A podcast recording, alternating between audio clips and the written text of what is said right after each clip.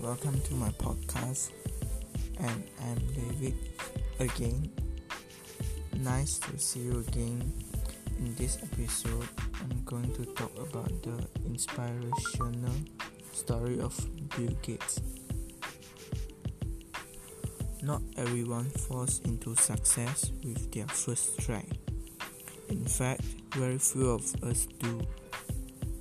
Life for most people is a journey of self discovery, finding out who we are and what we are best at, and how we can make a difference in this world.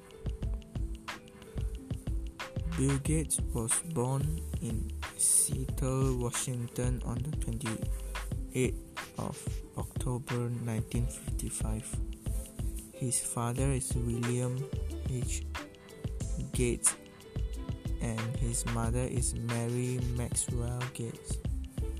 He has one older sister, Kristi Gates, and one younger sister, Libby Gates.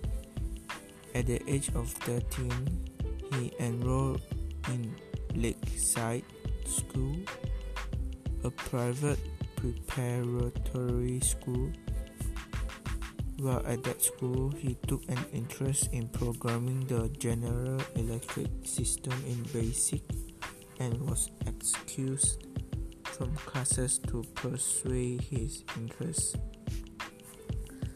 At the age of 17, he and one of his best friends, Paul, started a venture called Traf O Data to make traffic counters based on Intel 8000 I mean 8008 processor.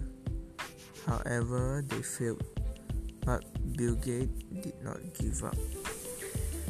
In 1975, Gates read an article in the January of Popular Electronics that demonstrated the Altair 8800 Gates contacted I, MITS, the creator of the new microcomputer, to inform them that he and others were working on a basic interpreter for the platform.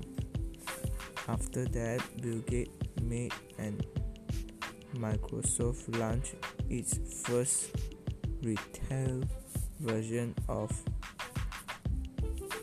Microsoft Windows on 20 of November 1985.